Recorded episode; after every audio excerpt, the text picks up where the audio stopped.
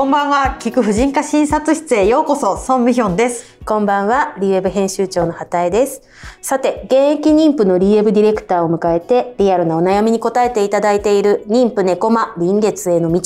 予定日まで1ヶ月半切っちゃったんですよ、もう。おもうそんななりますそうなんです。ついに産休に入ってしまいまして、リーウェブチームはてんてこまいなんですけれども、猫間さんとリモートトークする予定だったんですね、産休に入られたので。うんうんうんがなんと産休直後に夫に夏風邪をもらってしまったそうで声が出ないそうです。マジか。まあコロナじゃなかったらいいけどね。ね、それは大丈夫だったみたいなんですけど、もう仕事にあるあるですよね。あの休みに入った途端体調崩す。それまで頑張りすぎていたみたいな。そうそうそう必ずそこから始まりません？気が緩むのかな？うん。いやまあでもそんな産休に入ってもリモートトークには参加する予定だったっていうのが社畜な感じしますよね。えー、違いますよ。だって孫さんにリアルなお悩みを聞いて答えてもらえるのはそれはまあ私得ですそうなの？ええやりがい搾取ではないですよ言っときますけれど。一私管理者なのでそこは言っておきたいと思います。とか言ってみたりして。そんなわけであの不在の中あのちょっと猫、まちゃんがいない中でやっていこうと思ってるんですけれども、はい、もう聞きたいことがあるとそれは何だ？というとバースプランについて。出たバースプラン。で私ごめんなさい。一いた覚えないんですけど何を書くといいんですか？いや、えっっていうかそもそも何ですか？バースプラン。でバースプランで何を書くといいんでしょうか、っていうご質問。そうなんです。ででもね言ってることが何を書くといいんでしょうか？対バンを見てみたいとは書こうと思っていますって書いてあったんですよ。いやこれが全てを表していてまず何を書いていいか分からん人にプランを書かせて意味があるのか問題ですよ。もう小学生の読書感想文よりも意味ないですよ。だからまあ、一応やっぱり妊婦さんの中にもいろいろいて、うん、こんなお産がしたいっていうようなイメージをお持ちの方と、うん、いや別にそこまで考えたことなかったんけどって、いろんな方がいて、うん、で畑井さん書いたことないっておっしゃってたじゃないですか、はい、畑井さんの最後の出産は何年前ですか？20年前です。20年前。20年前はバースプランってあんまり流行ってなかったんですよね。そうですか。うん。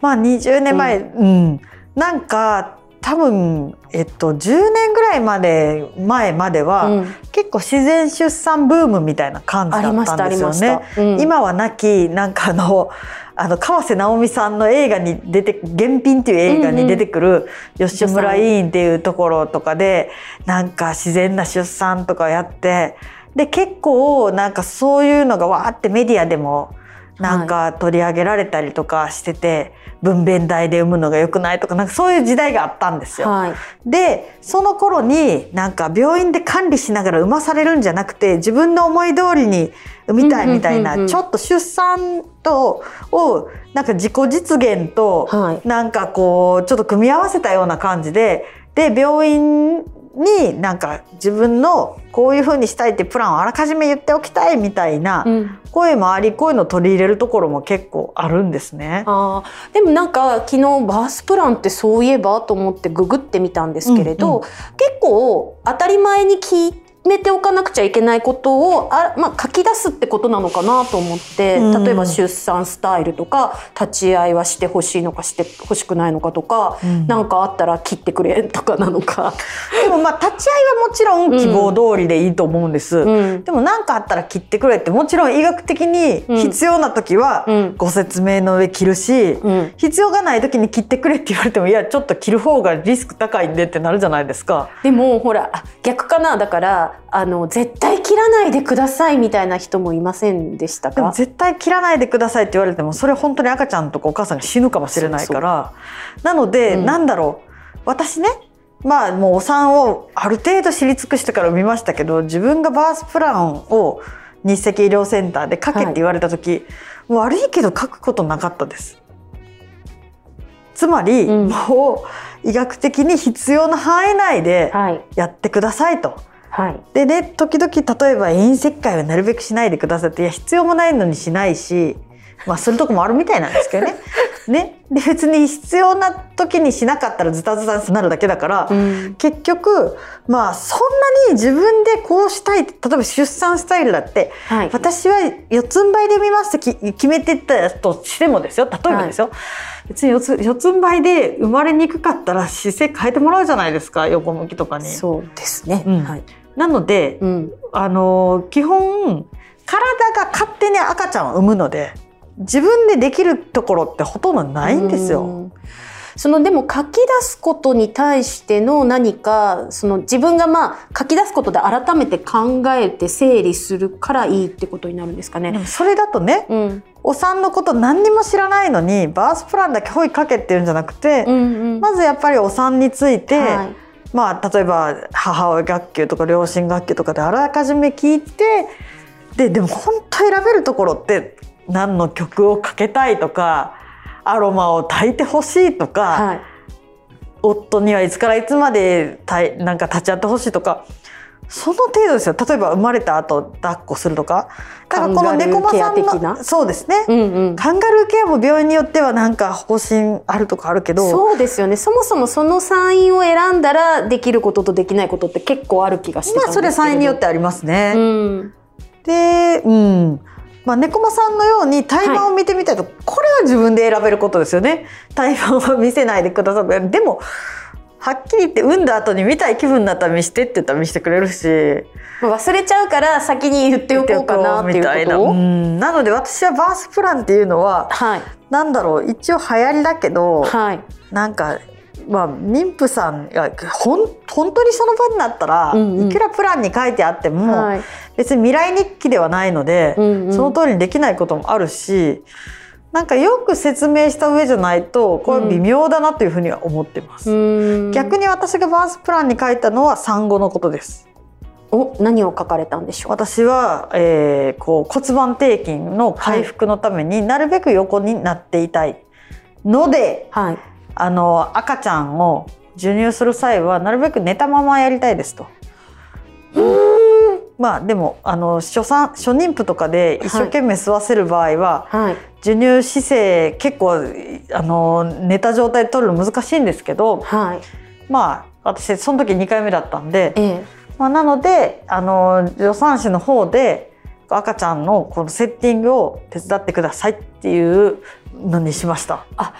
やっぱりでもそういうこう要望を改めて書いておいた方が先生には伝わりやすい。コミュニケーションのまあ一つ一助になるっていうことですね。そうですね。なのでこだわりポイントとか、まああの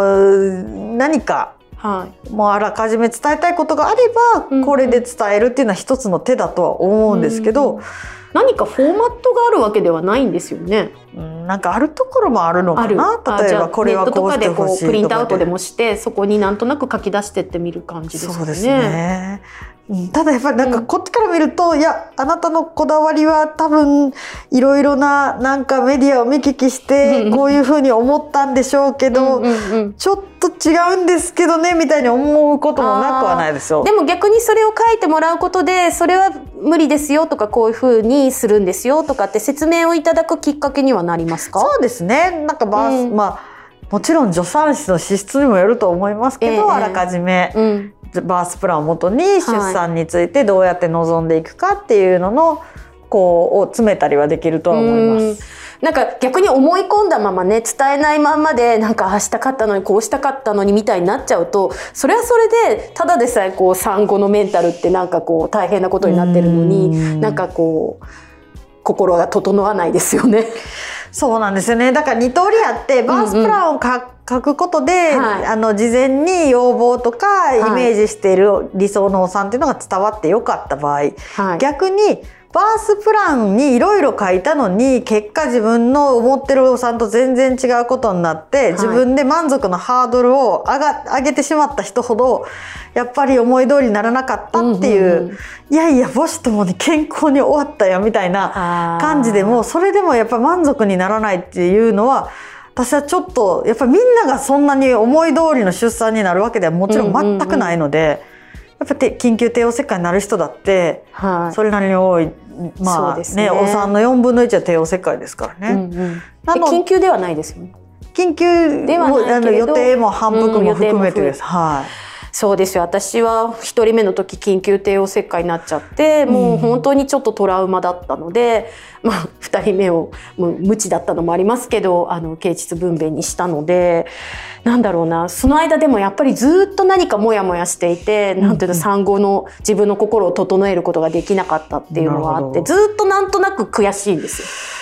なるほど。でもそれは多分畑井さんはもちろん畑井さんのように下から産もうと思って緊急帝王切開になる人はいるけどそれはその人がバースプランをどう書いていようとなか何も書かなかろうとやっぱりそういう人はいるので、うん、バースプランを書くことで緊急帝王切開を回避できるわけではないので。で、ね,、も自分でそれをこうしたいんだっていう希望を一旦考えて書き留めることで何かシミュレーションになったりとかしてこうその後自分の心の整理をしやすくなるってことはないですか？それは性格による性格による。確かプランって名前がついてるものは私は危険だなと思ってます。逆にとらわれちゃうプラン通りになるわけではないので、うん、うん。なんかね希望っていうのを書くのはいいと思うんですよ。はい、でもそれが計画って思っちゃうと私はこういうふうにプランニングしたのにってなっちゃうので、うん、言葉の問題かも。バースプラン、出産計画的なことでこう大タイトルつけちゃうとじゃあとらわれやすくなっちゃうからちょっと私が希望することぐらいの感じかな。そうですね。希望はもちろん自由だと思うんですけどね、なのでその辺がやっぱり思い通りにいかないことがあるものなのでうんうん、でやっぱり皆さんに知っていただきたいのはやっぱりもう安全に生まれたらとりあえずそれで満足してほしいです。それは別に誰が悪いとかじゃないので思い通りの出産ならなかったとしても。わかりますなので猫間さんには頑張っていただきたいです。すね、胎盤はじゃあ見たいと伝えておいいですね。胎盤はもう写真撮りまくってください。はい。ちょっと面白すぎ。でもだ胎盤全然関係ないけど、胎